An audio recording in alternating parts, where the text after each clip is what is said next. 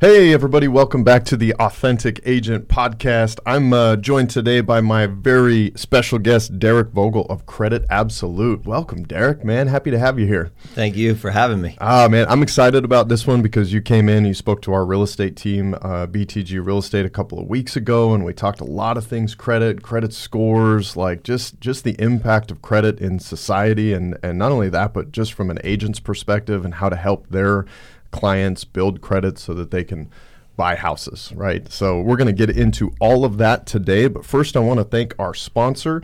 As you know, our sponsor is Angela Kiernan and Magnus Title. Angela, thank you very much for sponsoring the podcast. If you don't know Angela or you haven't worked with her in the past, she is absolute pure excuse me, pure hustle, pure heart.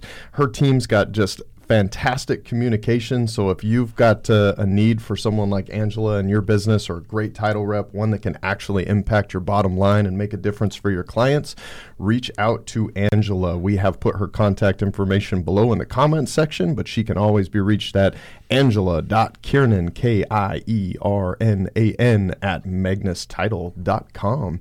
Derick, you ready to rock, man? Yeah, let's do this. I'm excited to have you here because uh, you and I actually go way back. We, uh, we, I mean, we've been we've been seeing a little bit more of each other these days, just because the the impact that your business can have on our client flow. But uh, we we go a little bit further back than that, don't we? We sure do. It's uh, interesting uh, Yeah. storyline, but but Well, yeah, let's talk about it. I mean, let's talk how we met because I think that uh, as we lean into your story, and for those of you don't who who haven't listened to the Authentic Agent podcast before, it's more than just what what Credit Absolute and Derick does for his clients. It's it's also Derick's story and how you got here and and the trials and tribulations of failures, um, all those things that that we deal with to create success in our in our lives and business. But let's take it all the way back to right after the economic crash in 2008. Like, where were you? What did your life look like at that point?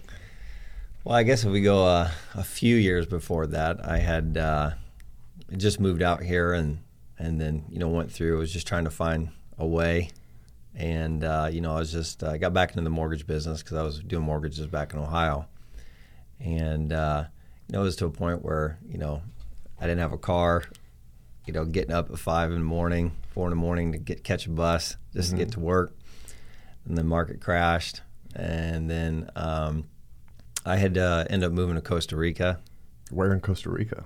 uh, Playa Hermosa Okay. area, which Yeah. was you know uh, you know for me it was just yeah I was young and just experiencing life and Sure. had some friends starting a mortgage company that I was helping with and doing real estate. Uh, In Costa Rica? yeah, Interesting. You don't have to have a license there for real estate. so Yeah, we little, know. Little, we, little different. We have an expansion person Yeah. in Tamarindo, Costa Rica, and not to mention no centralized MLS. No, Yeah. it's yeah, it's freewheeling down there. Yeah, it's cool. And uh, then, you know, for me, it was a boating business.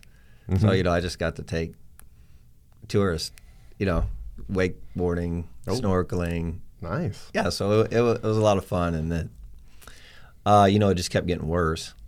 And then uh, when I'd come home, uh, I think it would have been probably around 2006 ish. Mm-hmm.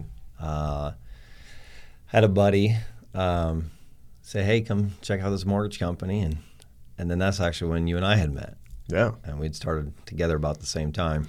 Yeah, and that was 2009 ish, something like that. Eight, nine.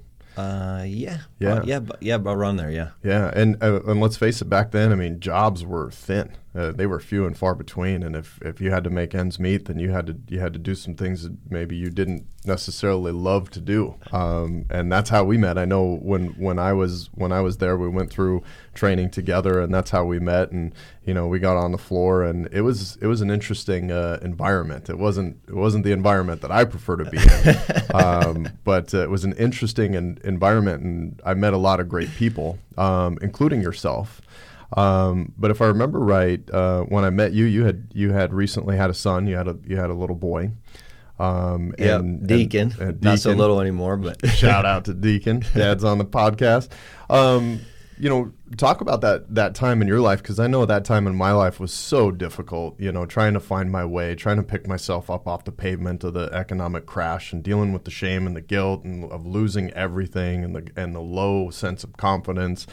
I know I was bouncing around rock bottom at that time, trying to find my way. What, what was it like for you? you know, it was uh, it was a grind. you know, uh, working 60 plus hours a week at that time.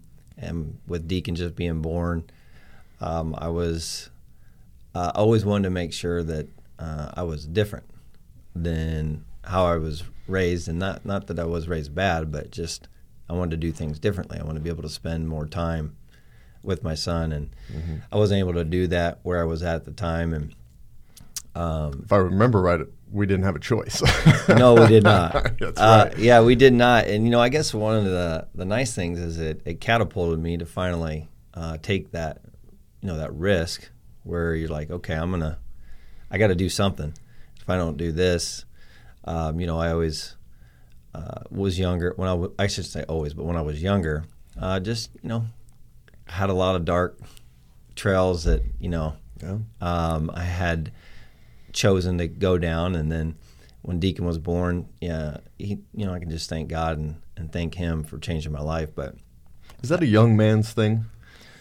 You know, not obviously not for every everyone, but I too like when I look back on the early stages of my early twenties or even mid twenties, like I don't even recognize that man. Like I don't know, I don't I don't connect to that person at all. That was me. I mean, it was certainly me. But looking back on that now, I'm just like, I, I don't have anything in common with that person that I was back then. No, it's a little scary. Yeah, to but, look back. Yeah, I yeah I, I mean with that I I just that was one of the. Th- I'm glad that you bring that point up because that's one of the things I want to try to guide my son mm-hmm. to be able to surround himself around uh, like-minded, successful people, and not just not get caught up in the ego. Yeah, the young man's game. Yeah, yeah, for yeah, sure. The self, the self-serving, materialistic drive that that we have at that age, where we just really haven't figured out like what matters in life, and it doesn't matter how many people that are older than you tell you like, hey, you know, like get get your shit together, so to speak. But uh, we just don't see the world the way we need to see it yet, and that that kind of puts us down a path where we're where we're exploring areas of our life that we just don't like they just don't they don't serve us. They don't serve our future. It's materialistic. It's driven by ego and and you know like whole, like thankfully many of us get out of that. And some some don't.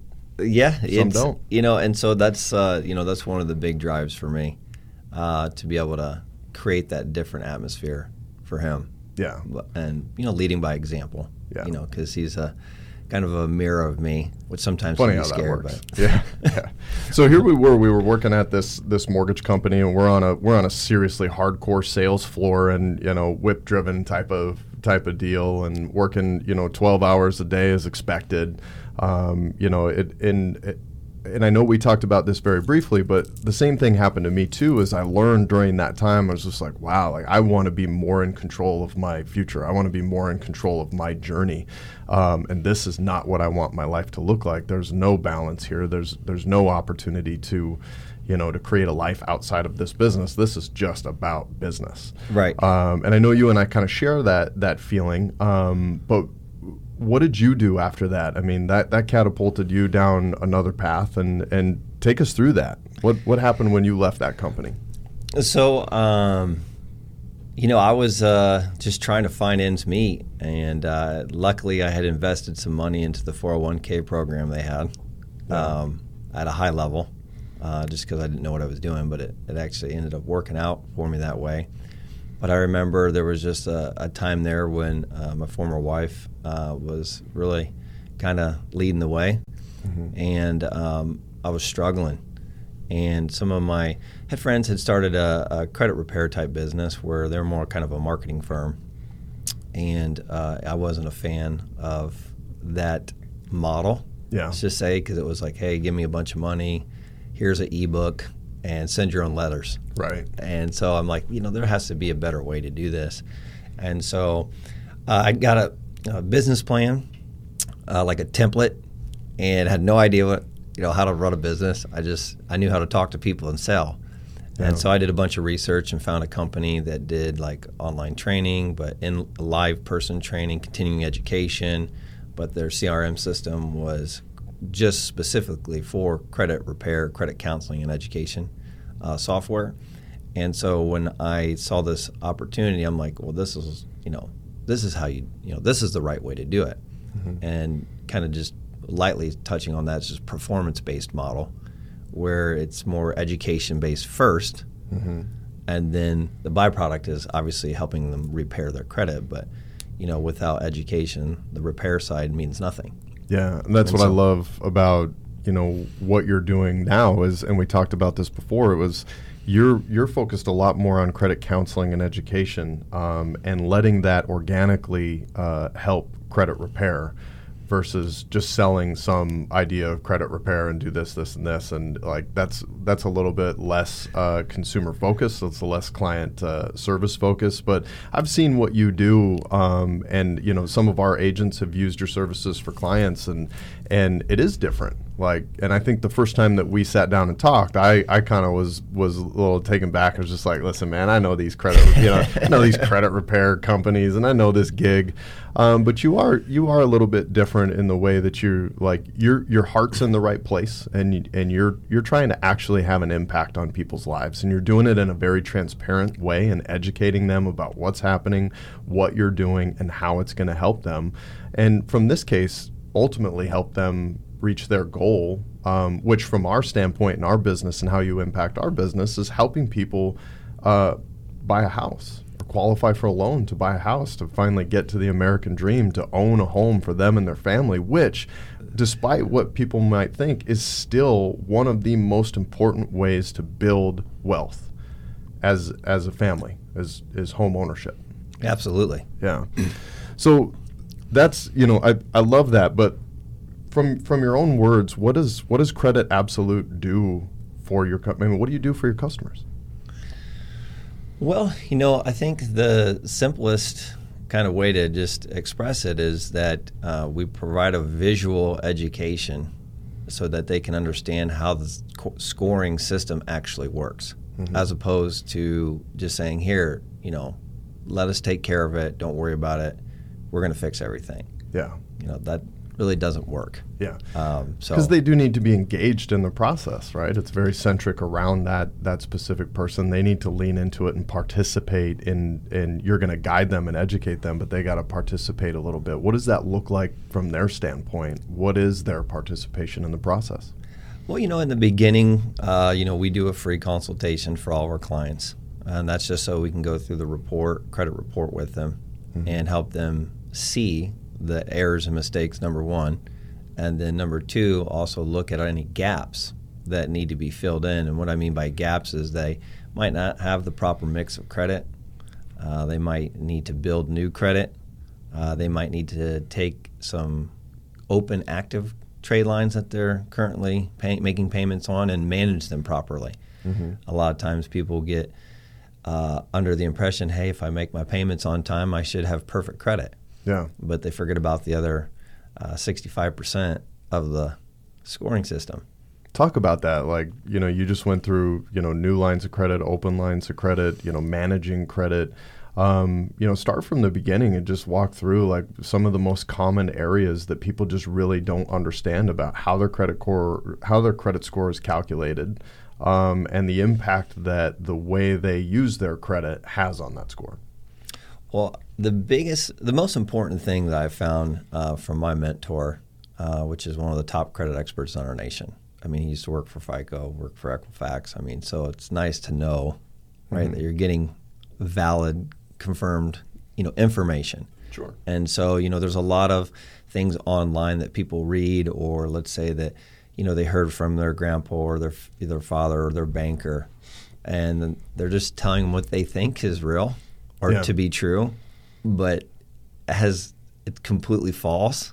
It's, you know, it's misleading, um, and you know, I think that's important for people to uh, validate, right? You know, any information they're receiving, and so I guess that's one of the things uh, that I've done for our clients is done all the validation because I've made my own mistakes in the past. Um, I fell on my face quite a few times trying to fix my own credit. So to kind of bring this back to what's most important for the client is uh, our scores, you know, based on 550 points. And why that number is so valuable and important is because you know some of us have seen the pie chart where it's broken down. Payment history is 35%, credit cards are 30%, age of credit's 15%, proper mix of credit is 10%, and then new credit or inquiries is 10%. But when they see that percentage, it doesn't mean anything. Right. And so when you take then 35%, we'll just talk about payment history and keep it very simple. You know, you need to make your payments on time.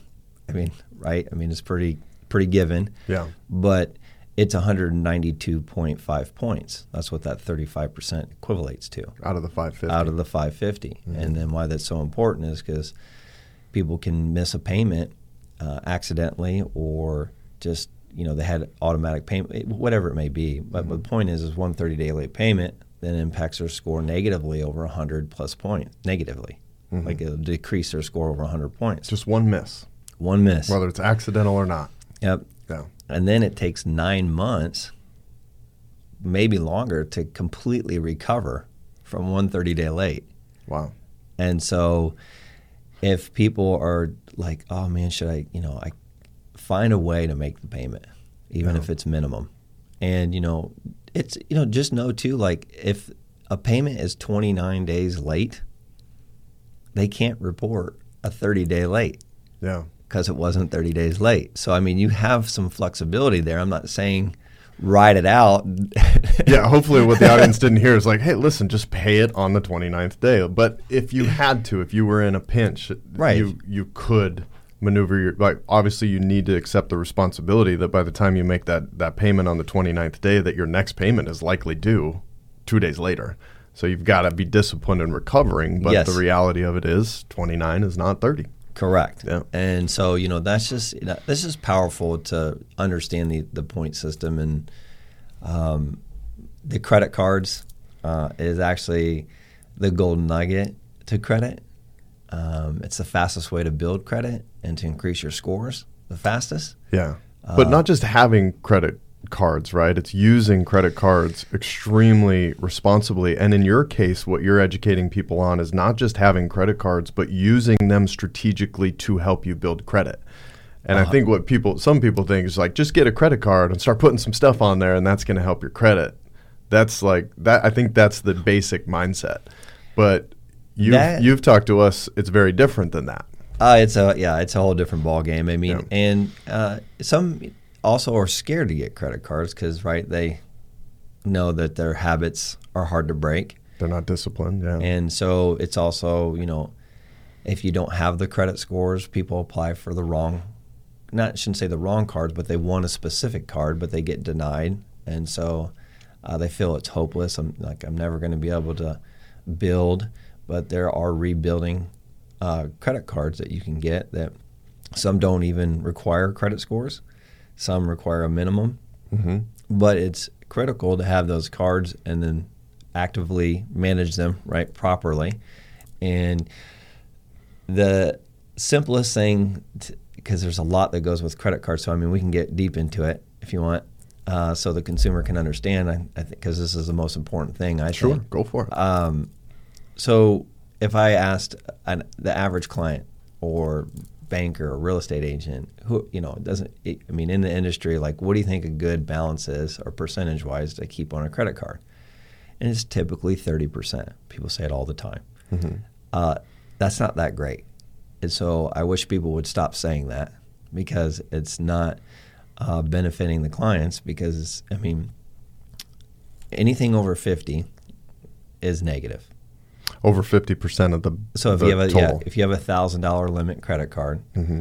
five hundred bucks and up, is that that starts at that fifty percent mark. So let's rewind for a second because we had talked about you know one hundred and thirty five point two points were based oh, on payment history is one hundred ninety two point five.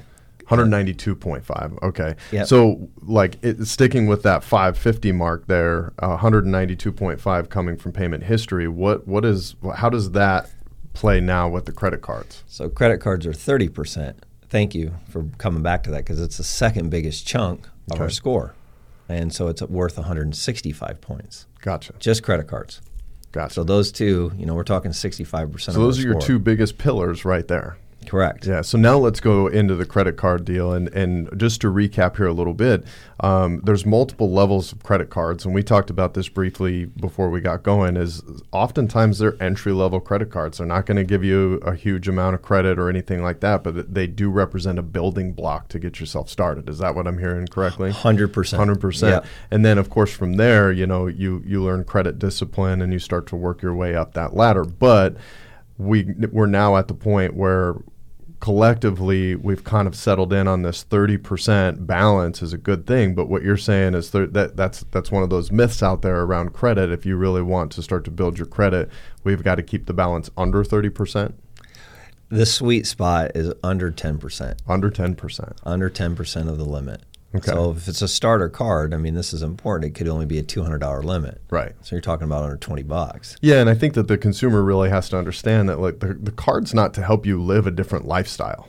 Like this, this is this No. is a this is a job you're going to take on to take this card and put your gas on it and pay it off and keep it under the the ten percent limit and know that the credit card is not there to help fund your life. It is there to help you have a tool to start building credit so that you can achieve an, a, a bigger goal Hundred right? percent. Which in most cases for most consumers is a house. Well, for some people it's just a really fancy car, but you know, from the context of this conversation, we're trying to build towards an asset, Yeah. which which would be a house, and that's Majority one, is- one yes. stepping stone in that process. Um, So take us further down the credit card thing here. Okay. at- we now we know we got to keep those balances under ten percent. so paying a card off to a zero balance. Uh, I know this sounds crazy, but it's true. It could actually affect your score negatively. Yeah, that is crazy. To me, that sounds crazy. I myself and my wife, we're one of those people. It's just like we pay that sucker down to zero every single month. And what you're telling me is that's actually could be a negative thing. How is that? Well, I mean, it puts the card into a status of no activity, in a sense. Even though it's being used constantly and being paid off. Correct. And it has to, you know, so we don't get too into the dark places of credit. I mean, it's just it's a control thing. It has to do with, you know, they want a percentage to make money. Yeah. An interest. I mean, that's the simplest way just kind of So they're basically dinging you for not giving them the opportunity to make money. pretty much. So let me be very But- clear to the audience. This was not designed to be fair. right? Right. Yeah. So like put away, you know, the the feelings that you're catching right now about this stuff is the entire system was not designed to be fair. It was designed to be profitable. 100%. Right. Yep. It is now our responsibility to understand the landscape of that and how to play within the framework of those rules to our advantage. Right. So there so there's a few different types of credit cards too. And so you know you have like an American Express type card, where it's, it's called a charge card, where you have to pay it off in full. You can't carry a balance. You usually need a higher credit score, 700 plus range, to even get that. Um, that's not always important in the beginning when you're building credit. And then you have your regular cards that could be uh, some are just you know you don't get any cash back. There's no points. It's just a normal card. It can be secured or unsecured, just fine. Still important, even if you have to put up your own money to get a secured card. It's critical to build that foundation. And what you mean by a secured card is there are credit card companies that will allow you to pay them three hundred or five hundred dollars, and they'll send you a card with a, a max of three hundred or five hundred dollars, and they'll report it as credit. Correct. And, it's meant to help you. Yes, and then after Yeah. if like six months, sometimes they'll convert it into an unsecured and give your money back. So there's a lot of different Okay. uh, cards. It's just important. Uh, this questions come up sometimes, but if you use the card, Mm-hmm. that money is technically not your money anymore. So you have to make the payment. yeah, Like it's not like a debit card where it's you know you or a gift card. You know Right. you use the money. So it's just you know it's important to understand that component. But then there's department store cards. So like Kohl's or Home Depot or Victoria's Secret, something like that.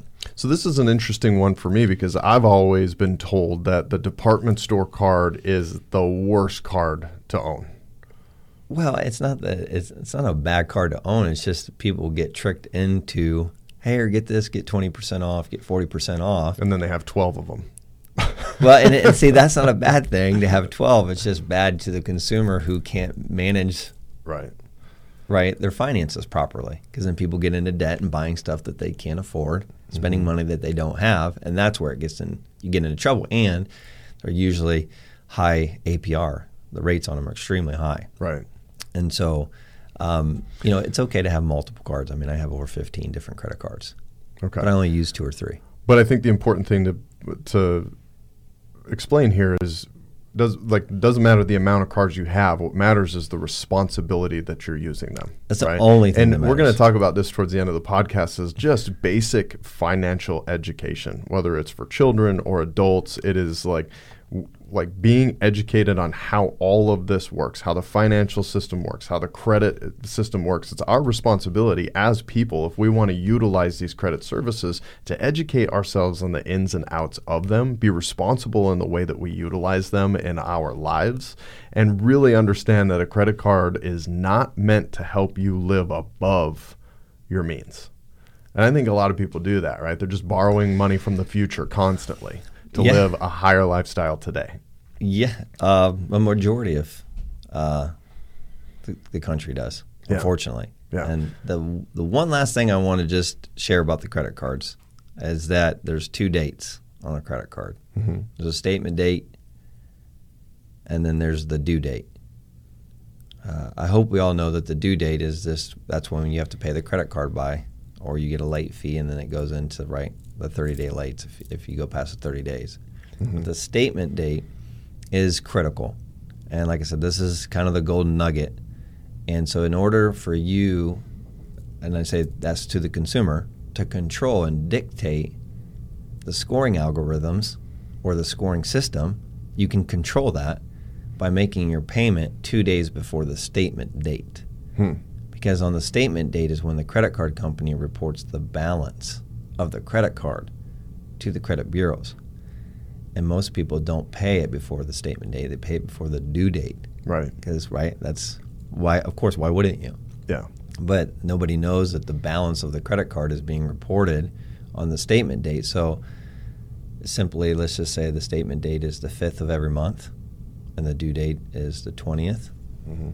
and you max out a credit card. Let's say it's only a $300 limit. It's easy to buy gra- gr- groceries and gas Mhm. to max it out. And they're like, you know what? I'll just, I'm going to pay this on the 15th, five days before the 20th of the due date. But on the 5th of the month, they already reported the maxed out credit card to the credit bureaus, which destroys your credit. Okay. So what do you say to people that are like, my goodness, like this is just a job, like monitoring this process? Like, what do you say to people who are like, rolling their eyes, going like, you know, and and there's a lot of people out there, as evidenced by you know credit scores throughout the nation. People just throw up their hands and go, I don't get it. I don't understand this process. It's like a job trying to figure it all figure it all out, and they just give up.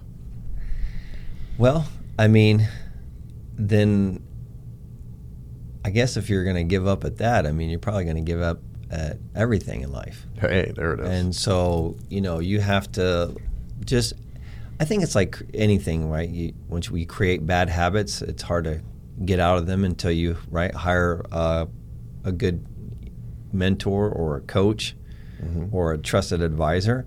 And that's something that Credit Absolute loves to be able to be there for the clients to relieve some of that pressure yeah. because they can know that if uh, we give them a straight line to walk down, and we're going to hold their hand through it, and that, you know that's why we do monthly reviews with our clients. But Yeah. I think that once once you break or change your methodology of thinking, right, and create the new habit, once you understand it, then it's easy because you don't. I mean, you're just changing It just becomes the new way that you do it. yeah, instead of paying Yeah. it, you know, before the due date, now you're just paying it before the statement date. But what's cool is now you can. Most people like to have control, Yeah.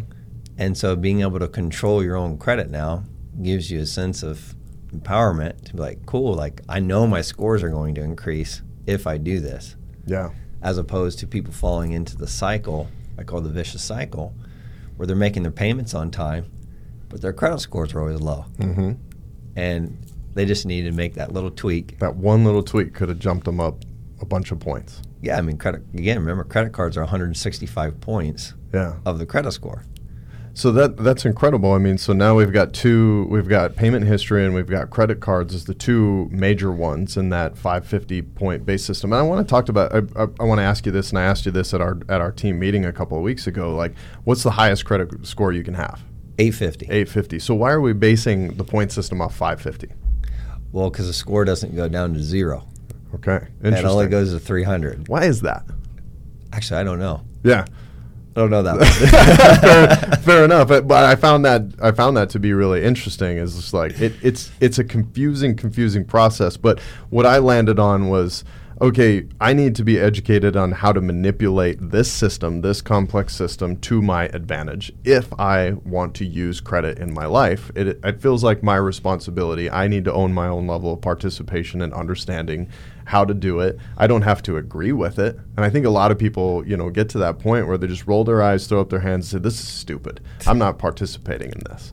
That's dangerous too because you need like you need credit to build the you know your wealth or, or to buy a home or change the financial trajectory in the world at some point you're going to have to interact with credit and you might as well do it responsibly right you might as well know what you're getting into well i mean they, they try to say cash is king but i mean i I don't mean I guess I don't necessarily agree with that because I mean credit runs our lives in a sense to the it financial world. I mean, entire country is what it does. I mean, yeah, it's because it's not just based on obviously purchasing a home in the American dream is one of the most fundamental things that I help our clients with. Right. But it also ties into their homeowners insurance.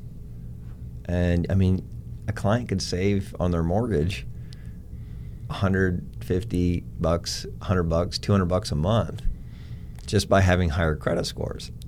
Yeah, when you look I mean, at this over the course of a lifetime for somebody, someone over the course of a lifetime with good credit, whether it's mortgage or financing a car or credit cards, whatever it is, like if you if you monitor this credit situation, you have good credit and you're consistently operating on lower interest rates as a result for a lifetime, that adds up hundreds. It, it doesn't thousands. just add up to be like, oh, you know, I got an extra twenty. Like it's literally hundreds of thousands of dollars over the course of a lifetime, maybe millions, depending on how much credit you use and util, you know utilize for your business or for your life. But to me, that's like getting that money back is a is a huge like that's a huge win. That's worth learning how to control your credit scores to me because just just not spending that money having because that that's money now that exists in my accounts for my family for my future instead of just being paid out so that I can own a new car or a new house or whatever it, whatever it is. It's it's pretty crazy and critical to think that you know some people not want to invest in themselves. Yeah. And they're like oh credit you know it's expensive. I so, mean not not really. Not really. Because you're telling you me right. you got a 25% interest rate on your car loan, you're making a $600 payment on a $20,000 loan. How do you not invest in yourself? I mean, that's I see it all the time. It's absurd. Yeah. And that's the path that a lot of people go. It's like we talked about being young men and, and valuing the wrong things in our lives. This happens a lot to young people as they'll go out and they'll they'll stretch themselves to get that Lexus or that BMW, right? They like it's more important to them to look like they're successful than to actually be successful. And that that has a spiraling process because of what you just said. Now all of a sudden you're paying this massively high interest rate on a car that you shouldn't have bought in the first place to look a way that you don't that's not even an accurate representation of who you are or where you're at in your life. And that process has a tendency to spiral. And it's it's harder to get out of. And sometimes impo- well i shouldn't say impossible but i mean if you don't have right the right mentor or coach, you're just you're going to spiral yeah. down the, that path. Absolutely. Yeah, that's crazy. So payment history being a big portion of your credit score, credit cards being a big portion of your credit score. What's next? Like if we're talking about this 550, 192.5 uh, to the payment history, 130 165 uh, for credit cards. 165 to the credit yep. card. See, even I'm confused with this. So, but you know, there's, there's, still a lot of points left there. What are the other uh, critical components to building your credit score in there? So there's three left. Um, it's age of credit, mm-hmm. and age of credit's 82.5, which is actually a pretty big chunk. It's 15 percent. Right.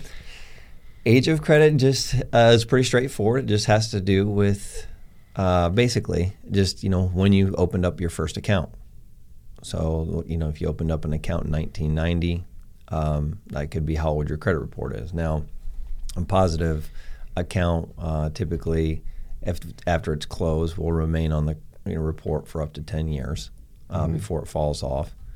Um, and then negative accounts, you know, if you look at that component and kind of look at those uh, statute of limitations, there's quite a few of them, but let's say that you were late on a credit card and you let it go, charged off, excuse me, charged off uh, from the date of its original delinquency.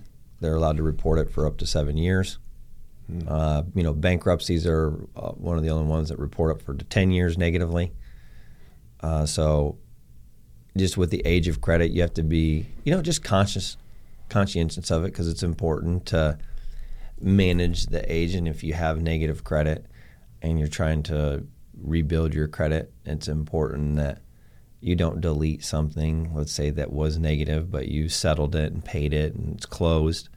But if that was the oldest account on your credit report and you go to a company that doesn't know what they're doing, um, then you could be in risk of shortening the age of your credit, let's say by 5, 10, 15 years sometimes. Just by closing that thing down. Or, or getting it deleted or getting it deleted. Okay. From it being inaccurate, and so it's, sometimes it's important not to just delete stuff. So this blows it. my mind again because what you're what you're telling me is a charge off, a negative situation that represents the oldest account would be a natural thing somebody would want to delete from their credit, right? So charge off, it sure. seems it seems negative.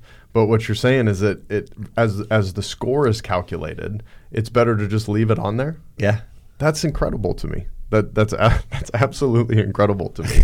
so age of credit's important. How do young people build credit then? Um, you know, the first thing that comes to my mind is the idea that you know the the the, the credit card that you talked about where you pay a company 300 or 500 dollars and and they give you a credit line for that. Is that a good thing for for young people to do? And how young can they start that process? 18 so you have to be 18 yeah. Okay. Um, so I think it's always perfectly fine to start building credit as soon as possible. Mm-hmm. I mean, because it's like I said, it dictates a lot of things that we want to do. Is there a way to start building it before 18? Uh, I know that I've seen or heard parents, you know, they'll try to add their kids as an authorized user, but mm-hmm. realistically, no. You just, you know, I don't even know if that's legal, honestly, to do that. Okay. Um, so I would just say, just when they're 18 of age, of age, then they can start, you know, guiding them down uh, the path of just teaching them how to manage credit because I think it's silly for people to use debit cards. Because if you understand the game of credit, which is a key component to this statement, though, is if you understand. Right. And so if pretty much when, cuts out a good portion of the entire society, right? So, it does, but yeah. you know, it's cool that we get to provide this type of opportunity mm-hmm. so that people could uh, I just receive right information because if you have a credit card, let's say, that has points and cash back and air miles, then you need to be using that for any type of payment transaction. Dave Ramsey's cringing in his seat right now. Good. I'm not a Dave Ramsey fan. I'm not saying that his methodologies of getting out of debt uh, aren't valuable because they are. But course, yeah. he's against built, you know, credit, which I think is kind of insane. Yeah, but uh, th- there's also a time and a place for a lot of people in their lives where that is exactly what they need. They huh, they need to plug into getting debt paid off and getting their hundred yeah hundred percent together. Yeah, um, I just think there's a paradigm shift. Yeah, that you know would be valuable, and that's just learning how to build the credit the right way. And right, um, but you know, like I said, if if you are using your debit card to pay your bills, though, right, you're you're using it anyways. Mm-hmm. So use your your credit and get free money. Yeah, it's literally free. It sounds. It, you're right in the tech from a technical standpoint. It literally is free. The problem is discipline. Correct. The problem is, is. education. The problem is is like they don't you start not paying the card off because you know your your priorities in your life are a little different. So I pay the card off this month and I can't go out, I can't hit the bar, I can't do this thing that I want to do in my life and that's where it starts to get out of control. And I think that's where the majority of people are is not sharing in that discipline or that responsibility of utilizing credit the way to their advantage. And you know, being able to teach children uh, has always been a passion of mine.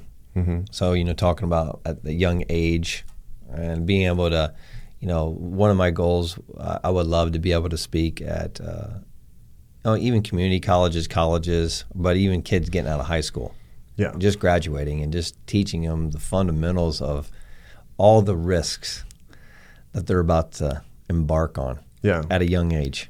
And it's an absolute shame that we do not teach uh, this kind of financial education at a young age. I mean, even into junior high, high school, especially, um, kids get out on their own uh, and, and they're just bombarded, like you, like you talked about. And I was the same way when I was on my college campus. Man, I just walked down the campus, and you you talked about this even even Fry, who's running the podcast for us today, talked about. Man, these people are just handing out credit card offers on campus, left and right right? And the kids don't they have no education or understanding how to utilize credit or what credit is is supposed to be meant for. What it means to them is I'm about to buy those new Jordans. I'm about to be able to afford this or that and you know, it's it, we're not educating and I believe we're not educating around finance at an early age by design. Uh, uh, absolutely, and you know, hundred percent by design. I mean, it's like almost where kids are programmed to what is the next you know job that we're going to do, as opposed to teaching entrepreneurship, Right. teaching. Yeah, uh, get the money so that they can consume products, and the more we understand about more, the more we understand about money and the role it plays in our lives, and how to take care of it, how to grow it, how to manage credit to our advantage, then the less dependent we are on the system, the more free, the more opportunities we have. The the I mean, now we can start a business. Now we can do do these things instead of being part of the system, instead of part of being part of the industrial workforce, so to speak. So, I mean, w- without going full conspiracy theory, which I'm willing to do, but without going down that path, I think we need to at least acknowledge um, with a with with a degree of passion that this this like parents have to take this responsibility on now because the schools aren't doing it. So the parents have to take responsibility to one educate themselves in a way that they can share that education with their children. And you mentioned at the beginning of the podcast one of the problems is is we we're not really educating, we're handing down myths or misunderstandings about credit, right? Yes, like it, we're- We're, handing those down, and that's dangerous because we're handing down misinformation. That's not education. It's just you're handing down mis- misinformation.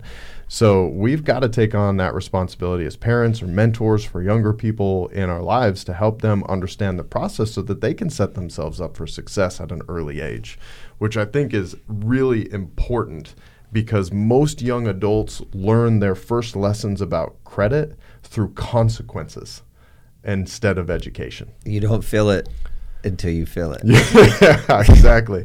And debt is a crushing, crushing thing. I mean, when you have debt in your life, um, it, it hangs over you. It's heavy. You carry it to work. You carry it to soccer practice. You carry it everywhere with We you. become a slave to it. You do. You And do. The things you own end up owning you, and that's exactly how.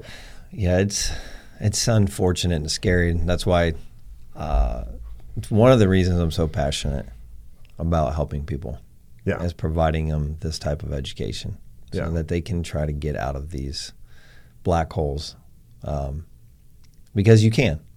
And it's just, you know, like you keep referring uh, a lot just about having the proper discipline.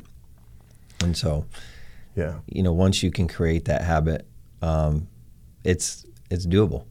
It totally is. It just it takes a little bit of education on our part um, to understand the system and then use it to our advantage. And and you know the thing is is we're in control. I think people have this misconception that they're not in control of credit or they're not in control of their lives and it's just like well it's a choice you make. You choose not to be in control. Education to me has always represented control over some aspect of my life. Control over the way that i think control over the way that i work the effort that i give to my life. This is no different than that. Education about this offers me an opportunity to control it and yeah. I think that's where people miss all the time is just like, you know, lean into educating yourself. And we, you know, the old, the old dog, you can't teach an old dog new tricks. Like at what point in our life do we just decide we're done learning? I mean, I see this in people all the time. They're like, I don't, I, I don't care. It's too com- it's too complicated. Like, no, it isn't. Literally, babies figure it out. Like, you know what I mean? So I mean, like, especially with technology. So I think I think you got to make the choice to educate yourself, and when you do, um, you get your power back from these things, and then you use them for po- you know you use them to drive a positive narrative in your life instead of creating a. I mean, my son's one. eleven, and he hears me talk about credit all the time, and it's yeah. kind of funny because he's talking to his cred his friends about credit, and they're like, "What are you talking about?" Yeah. So I mean, it is doable. It's it totally is tradable. Doable. I mean, yeah, of course it is. so so we had a question on on our uh, you know from last night when we pushed this out. It was just like you know how do you feel about parents um, co-signing for kids? You know, I would say no. Um, you know, don't do it unless uh, co-signing in general I would be against. But if you're co-signing for the kids, you just need to be aware that if they don't make the payment, then that falls on you and will destroy your credit. Yeah. And that can happen quite often. And uh, I know some parents will be like, "Well, of course I'm going to monitor it." Well, okay, I, fine, but you don't because I see it all the time. Yeah. I got, uh, and it's not just parents, right? Though you know, you got uh, someone signing for their family member, yeah, or signing for their best friends or it's just it's irresponsible for the most part, right? I mean, if we're really talking about it, it's life throws us so many curveballs and changes, and and th- we're not living in an age anymore where you're going to be at the same job for 50 years and grab your gold watch and move on to retirement and get Social Security. Like that's not a reality for our generation, right? Times have changed. They really have, and you know, I'm really glad that you just asked this question because it just made me think about a critical uh, component in, in marriages. Mm-hmm. You know, new marriages, new new couples co-sign together. Yeah. Unfortunately, we live in a nation of you know divorce rate is I think over fifty percent. Yeah, I, I don't know, it's insane. But my point for this is that we get a lot of consumers, clients that come to us that they say, hey, you know, I went through the divorce, it was successful. Uh, they were awarded the debt. So it's their responsibility mm. to pay it. Well, if the spouse wants to be just, uh, watch my language, but if they just want to be vengeful, me, yeah, yeah, yeah. vengeful, mm-hmm. um, they cannot make the payment and it destroys the other. And that happens quite often, doesn't it? All the time, yeah. and it, they're just like, "But I don't have to pay it. It's, it's not my responsibility." Well, unfortunately, the credit bureaus and the creditors don't care about your divorce, and they don't care about your opinion either. No, they yeah. don't. And so, you just have to be conscious that if you are committed, let's not say to a relationship because we hope that you are, right? That's right. why you get married, yeah. or even a, any relationship. For That's that how you matter. should get married. Well, a lot of people just get married for the party, right? and so, um, just know that you know you could be liable for that payment. You have to be just always conscious that if that payment's not made, you need to be, you know, if you're everybody's on their phones today, right? So you need to set a reminder: Did the payment get made? Yeah. Because if not, your life will be uh, in a lot more pain and agony of trying to because you're you know whatever you're trying to do if it's a parent or if it's a relationship and you're trying to move forward or when you go buy the next big purchase let's say it's a home or it's a new car or it's a, something mm-hmm. and then uh, you pull your credit and now your score is 580 because it dropped 190 points because remember payment history is 190 points right when you had 800 or 750 or whatever, just know that your whole life has just been compromised. And yeah. So I, I think that there's a component to taking responsibility for your life, right? And this is where a lot of us fail. It's where I've failed in the past. Is that just because I don't like something doesn't mean that that's the way that it is. And um, of course, you never want to go into a marriage like going, well, it's you know, it might not work out, so we can't co-sign for this, and we can't co like. Um, it, I think that you just got to take responsibility and know that when you're in a marriage, you understand that you got to work at it. You've got to you've got to give your whole self to your partner. This is about building a life together. Um, and if you're if you're not really feeling that way, like you know, you it, it's your responsibility to understand the consequences of all of this. Hundred percent, right? And that's where I see a lot of people missing. It's just like, well, this is BS, or you know, it's the victim mentality, right? It's like, yeah, but you knew the rules before you played the game, and then you played the game and you lost, and now you can't be mad at the rules, right? Like this is just that part of our lives that we have to take responsibility for. I mean, you wouldn't believe how many times you're. Yes, you're 100 percent right, but and you. It's crazy that I see people were like, well, you know, I called them and you know I was late, but they they wouldn't you know fix it, and so it's their fault. It's their fault, and they're like, so I'm just not paying it. Yeah, it's vengeful like, victim mentality, or I'll, your, I'll show them. It's your right? debt. Yeah, you charged it. Like now you're just gonna let it go 90 days, charge off, and then you expect that and you, we're going to get it deleted for you. like it doesn't work that way. Like we don't dispute accurate information, right? right. You yeah. know, so it's. I mean, 99.9% of all credit reports are wrong, pretty much. I mean, realistically, I mean, but my point is, is that what's wrong about them? That because that's a that's a big bold statement. Ninety nine percent of credit reports are wrong. Like how? Like I don't think I've ever seen an accurate credit report. Ever. What's what's usually inaccurate about them? The the dates are incorrect, and, and some of it could be like gray area. It's not like yeah. real real bad, but my point is, it's they're still always wrong. So like different dates when account was opened, like different payment histories. Okay. Like you know, maybe they were late on a payment in this month, but it shows in a different month or let's right let's say they were never actually 30 days late maybe they were just 29 mm-hmm. or let's say they pay down a balance and they don't update the balance or let's say they paid off a charge off or a collection mm-hmm. and the balance doesn't get updated right i mean and we talked about this before sometimes those when you pay off old debts or or a charge off happens 10 15 years later you might have people calling you trying to get you to pay that old debt yeah it, you have to be really careful yeah. Um, absolutely about um, collection agencies trying to collect money that you go that you don't even know. Yeah. I mean, what do you uh, tell them? Because they use pretty tough tactics, right? They're like, they're, I mean, they even threaten you over the phone. I mean, we've all seen this this kind of stuff on, you know, on on news channels and different things about the tactics they use to get you to pay. Like, it's a little intimidating sometimes. Well, you can tell them not to call, but technically, you actually need to write them and tell them, you know, to not contact you and mm-hmm. then you could do like a validation of debt. You know, you like to, they have to always provide proof because FCRA, I mean, just so people understand, is quite thick, but there's three main things that it says that the information has to be 100% accurate, mm-hmm. has to be 100% verifiable, meaning they have to have proof, and it has to be reported timely. So when you just look at those three components, if one of them's off, they don't have proof, or it's not reporting timely, then they need to correct it. Mm-hmm. And if they don't correct it, then they're in violation of the federal law. And, and so, do I understand this correctly that most of the time they don't have enough to get you to pay, you know, to, to actually hold you to that debt because they bought it pennies for the dollar. It's been sold and resold four, five, six different times to different collection companies, and it's just a big, very a big game. There are a few collection agencies, companies out there that properly do it. Yeah but there's a majority that do not. Yeah. You know, they're putting making the account look newer than what it really is. Mm-hmm. You know, accounts that were bought in three, four, five, six years ago, and they're making them look brand new. Right.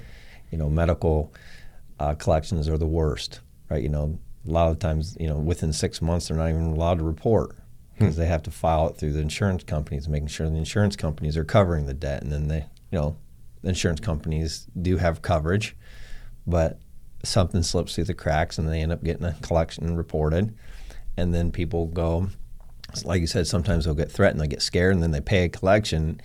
what people need to understand about collections, not charge offs, not original creditors, but collection accounts, that if you pay a collection, it has no positive impact whatsoever on the credit report. Hmm. On, I should say, on the on a mortgage, on a financial. Now they do have new scoring models, which this is a whole crazy. I mean, there's 77 different scoring models. Oh, that's Over. all. Yeah, that's it. so there's some that don't even calculate medical collections into the calculation, hmm. or if they get paid, then it increases the scores. But the problem is, is that people get confused and they come to the lender like, "Hey, my score is you know 680 is 750," and then the lender pulls it and they're like, "You're 580 or you're 620." Mm-hmm. No, no, no. Credit Karma says this. And you know, and it's not just Credit Karma. I mean, there's other sites out there, but Credit Karma, I know, is very misleading for a lot of consumers. And I just want people to understand that they're not using a scoring model or system that has any, I guess, would say, legitimacy to them becoming qualifiable for a specific loan. What advantage do companies like that have then by reporting differently than, say, a mortgage company would, or, or you know, something like that? Well, you know, some of them are just trying to promote them to apply for credit cards, maybe mm-hmm. that they don't need, or people are trying to rebuild their credit. You know, they're you know, so they're getting compensated for people purchasing the credit cards. Yeah. And so, you know, it's just sometimes they'll be applying for credit cards that they would never qualify in the first place, uh, as well too. So, you know, just it's really important that when you do want to start building credit and you want to get the right type of credit, you know, talk to somebody. Mm-hmm. You know, mm-hmm. just don't you know read what you you know you see online or this or that. You know, just you know talk to somebody who. Well, Credit Absolute would there be a great go. component to, to so help you do that. Do you so, help? Do you help advise people in that way when they're you know when they're seeing this stuff online, or, or can can your customers just call you and and say, hey, you know, I'm considering this. Can you help me understand the ins and outs of this? Yeah, that's one great thing with Credit Absolute. I mean, you can go to our website, creditabsolute.com, but you can call us too. Uh, mm-hmm. Uh, we also have a physical location in Scottsdale, Arizona that you can come into. You know, it's always nice to see real faces sometimes, right? Um, in the digital age that we're in, but we do a free 30 minute consultation with all of our clients. Mm-hmm. And so, you know, they just have to set up their credit monitoring site, which we do have a couple that we recommend um, that per, are preferable because they're easy to read, number one. Mm-hmm. But also, I know that they have legitimate uh, scoring system that is you know computable, and when we look through the report, if they needed help with negative items, let's say like the dispute side of it, mm-hmm. then that we could talk about you know that pro- how that process works, and then if they have gaps in their credit, then of course we're going to talk to them about how we can help them build their credit and re-strengthen basically or rebuild their foundation completely. What is a gap in credit?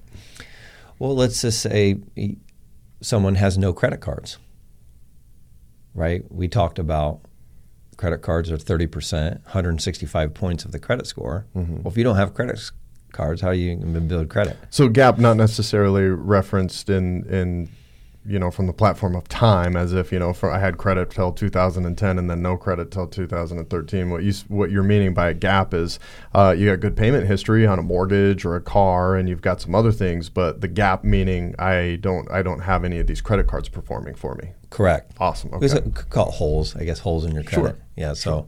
We, we will identify that with the client in the free consultation, and then we go over pricing, our process, and then based on they understand and they're comfortable, mm-hmm. then we can move forward and get them set up to where we start disputing any negative items that are inaccurate, outdated, or unverifiable.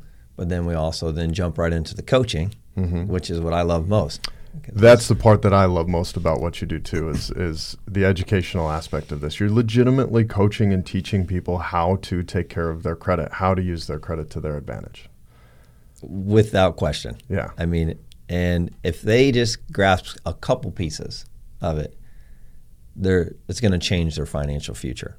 Yeah. I mean, it really is impactful, just even those couple things that we talked about with the payment history and the credit cards. I mean, it's yeah.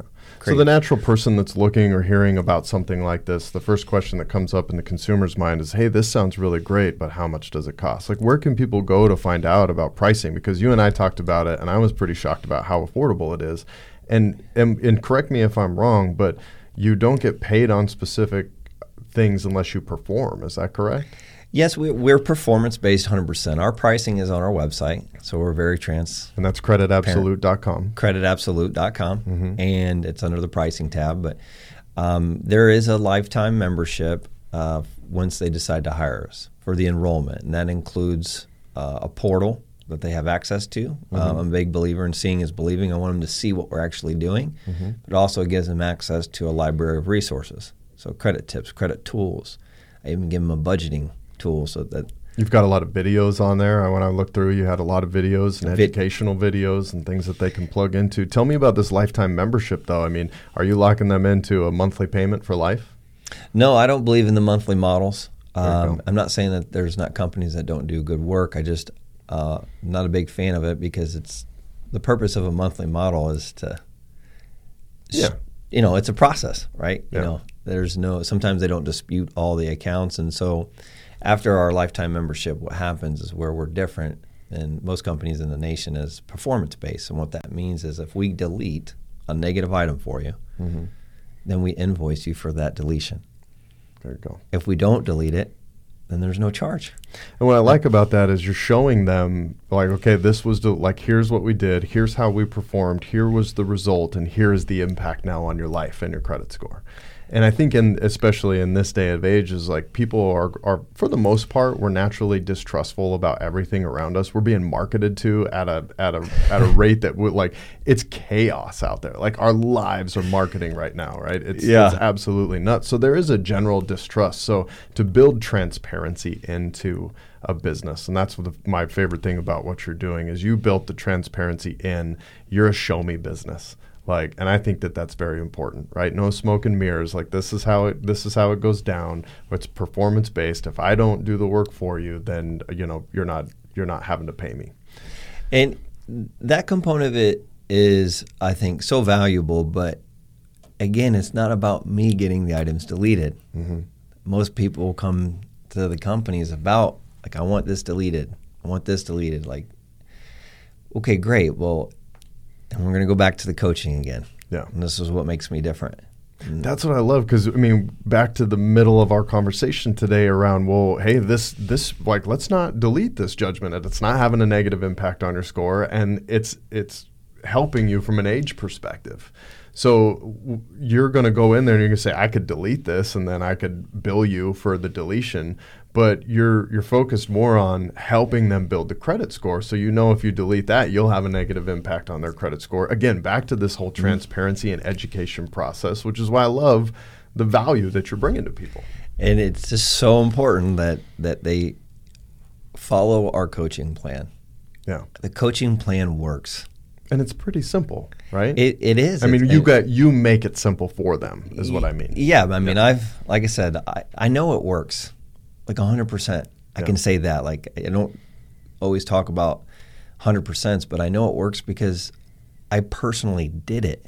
Yeah. It's not like I'm just saying, hey, you know, like, hey, I woke up one morning, started a credit just company. just try it. Well, yeah. we're, you're you're a test, you know, we'll you're a guinea out, pig. Right. But no, I, I know it works, and but you know, with our continuing education as well, mm-hmm. uh, continuing education to understand the different, uh, just nuances of how all this operates. And so when we give them that, it's just important that they follow the coaching plan to build, right? It's about building new credit.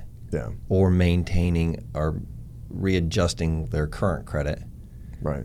To trigger those scoring algorithms to boost and maximize their scores. So and a lot of this can be done. I mean, you can seriously improve credit scores in a pretty short period of time, right? 30, 60 days, you can have an impact. I have a 98% success rate, increasing scores from 40 points minimum up to 100 points in 30 to 90 days. Yeah. And that's a that's a huge impact. So for most of our audience being real estate or industry based people, like this is a resource that you can use for your clients that are on the cusp. Or, you know, we're building businesses in real estate and we're a relationship based business and our fiduciary is to help our clients. And if we can put them if we can put somebody with a 580 credit score um, in you know introduce them to you and start changing their life, that person could be a, an impact on our business. We could help them buy or sell a home in a year or two years. And most agents don't think about this. They don't think, well, listen, if you can't buy a house in the next 30 to 90 days, then I don't have time for you. An easy introduction to you and putting them into a database and following up with these people over the course of time. We want our industry to be easier. We want our business to be easier year after year after year. And the way that we do that is we put people in our database that aren't just going to buy or sell in the next 30 or 90 days, but will be buying or selling in the future. And we're the catalyst for that.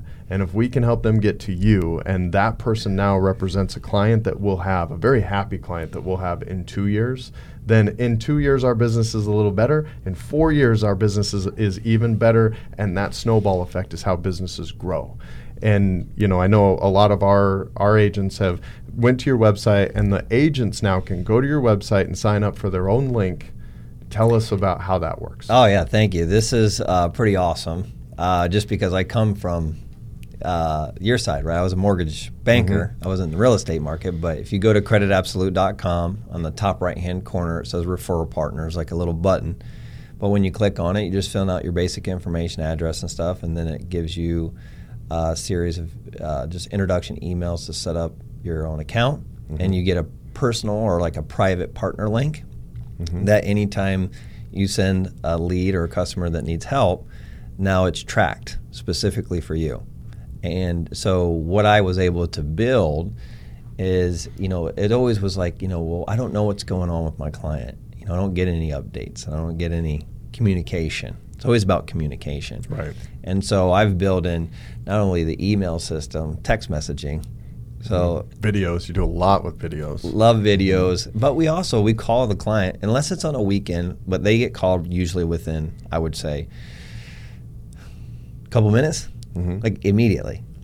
Unless it's on the weekend, if it's on the weekend, then right, they're at least getting the text message and email saying first step, do this. Mm-hmm. We provide them calendars, so the calendar opened up. But um, so when the real estate agent or let's say a mortgage banker sends a client, that's all they have to do. It's important that they input the lead, not mm-hmm. send the link to the client because there's just this fear.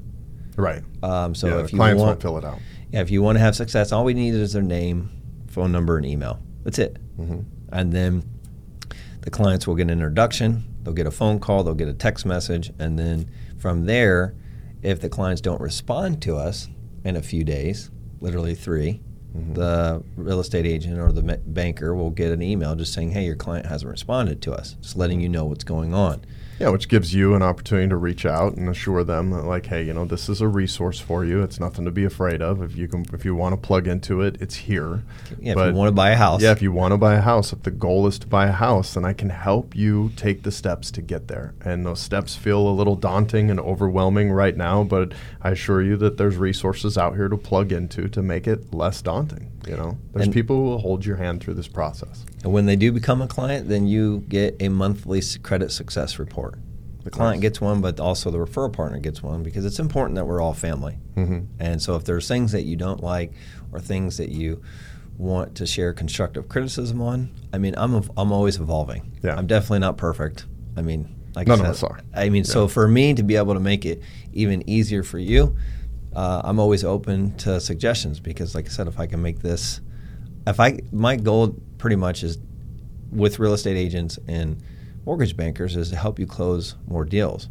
Right. And I know there's a lot of companies that have their internal credit uh, departments, but those are for quick fixes. That's mm-hmm. fine. I'm not looking for those clients. Yeah. If you have clients with real damages and, and that need real education, um, start building your pipeline like you're saying. If it's not first 30, 60, 90 days, you got six months, a year later, but you're talking about hundreds of leads that nothing happens with. Yeah. And these are all people that want help. Yeah. They're raising their hand saying, you know, I'm willing I'm willing to do the work. Help me. Just show them the door. Yeah. Just show them the way. We'll do the work. That's awesome, man. I'm, you know, I'm, I'm happy, and I know, you know, for the audience, if you're, if you're an agent or brokerage or company um, wants to have Derick in um, to explain this and just have, you know, a group conversation or one-on-one conversations, I know that you're willing to do that. I mean, you've done that for our team twice now over the course of the last year. Our team always loves when you come because they're, they're learning something that they legitimately like.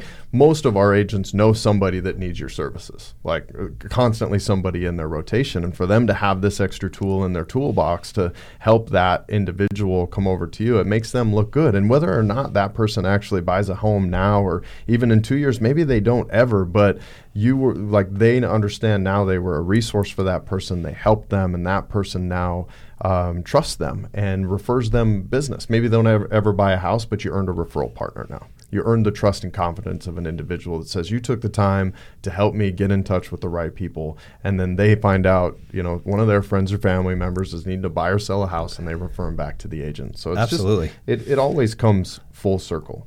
So you know how do people reach you man? Well, uh, the best way is, like I said, usually go into the website, creditabsolute.com, but um, they can also email me uh, which I'm fine with the direct email. It's just D Vogel, which is D's and Derick, and then V's in Victor, O G E L, at creditabsolute.com. Excellent. And then, excuse me. Uh, one thing I just wanted to share with the consumers, but also referral partners, is uh, we have some pretty amazing resources. I think it's important that everyone's aware of. Yeah, tell us. So we have a credit attorney, and why that's important is it's free with our services. There's no cost to it. And basically, to keep it simple, is if we dispute a violation that's inaccurate, outdated, unverifiable, and they don't fix it, they don't remove it, they don't delete it, then they're in violation of the federal law, and then we'll go in and we'll sue the creditors or uh, the bureaus for not fixing the information. Hmm. And then has to do with you know the FCRA violations, but also has to do with the Fair Debt Billing Practices Act which is more is for like collection companies. Mm-hmm. So if they're reporting something incorrect or it gets paid, well, what's nice is that when we go in and we f- get a real violation and we win the case, I mean, there's an opportunity for the client to be, you know, to be awarded damages hmm. for their credit. I mean, I had a few months ago a client make a couple thousand bucks off their credit report. Wow. I mean, so it's pretty awesome. Right. If you know that you have a violation, then reach out to me. Like I said, I mean, you might actually make a little money. Yeah. Now and everybody's interested. yeah. Oh, wait, you said But at the same time, it's just nice to have the muscle there too, because we're right. not going to let them continue to take advantage of a client. Yeah. Uh, we help with also debt settlement. So if you're not wanting to file bankruptcy and you're looking for that, I mean, they get a free consultation. I mean, obviously there's a cost for hiring a debt settlement attorney, but mm-hmm. sometimes it's it's a good way to go. And and um, we also help with student loans, not like personally, but we just coach people how to uh, do like the rehabilitation or to consolidate a bunch of loans that are all over the place into one, mm-hmm. making it more affordable, lower interest rates, and people that are like say delinquent. Um, it's important to know that they get a one-time opportunity to re- rebuild uh, their student loan debt and from my understanding, you know, you want to confirm with them, but once you pay sometimes up to nine months to 12 months, they'll remove all the late payment history. Mm. But again, I don't, confirm that with them personally, but I've just yeah. I've seen it done. You just need to be proactive about you know staying Correct. on top of them, and that's something that you help with. And then federal and state tax liens. You know, if you have that challenge mm-hmm. and you're not trying to figure out how to negotiate it on your own, have some great attorneys for that. And then uh, with high interest rates on car loans, you know. I'm There's sure you don't want to you don't want to keep paying 20 15 percent. It's not fun. So you know we can fix the credit and get you with a car um, financing company that mm-hmm. I've built some relationships with to help uh, refinance that and get an affordable rate and affordable payment. Wow. So those are just a lot of, and you know, we all probably know somebody that has something. Oh, of course. Yeah. so it's just nice to be able to know that those resources are available for every, anybody that wants to, even if they don't use those. I just want, I'm available to help people just in general. Right. That's fantastic, man. And so my final question is: um, so your your main hub is based out of Scottsdale, Arizona. Do you help people from out of state? Uh, we're actually nationwide. Nationwide. Yep. So we can okay. help anybody anywhere. Yeah. So if you're listening from you know and you're not in the state of Arizona, um, you know, go to the website ab, uh, creditabsolute.com, or you can get in contact with with Derick, and he can help you from pretty much anywhere in the nation. Right? Yeah, hundred percent. That's awesome, man. Derick, thanks for coming in today, man. I mean, credit's a it's a, it's it's very complex. Um, that's that's what I love about doing these podcasts and sitting down with people like you is I get to have a little bit better understanding and we get to share the conversation. We have it from a very human perspective too, so it's just you know just going through this. I'm always just dumbfounded about why it's so complex, you know, and I don't think anybody really has the answer to that. Um, but I appreciate you having the conversation and coming in today. Um, do you have anything else to say before we wrap it up? No, you know, just thank you for this opportunity. Sure. And uh, you know, like uh, I appreciate everything uh, and your support uh, that you've done with Credit Absolute. And you know, like I said, I'm always, like I said, open to uh, speaking at uh, any type of opportunity, mm-hmm. or if it's you know other events or schools, or if you need somebody to bring a value add to uh, an audience, I just want people to know that I'm open to do that. And That's fantastic. So, yes. So, thank That's you fantastic. so much. So, creditabsolute.com. Thanks, everybody, for tuning in to the Authentic Agent podcast today. I hope you got something out of that conversation or you know somebody in your life that could benefit from Derick's help. Make sure you get them over, support Derek and uh, Credit Absolute. His heart's in the right place, his business model's in the right place. Happy to be a friend and a colleague of you, man. So, everybody, enjoy the rest of your Thursday. Have a great weekend, and we'll see you back here live next Thursday, 9 a.m. Pacific time. Have a great weekend. Bye.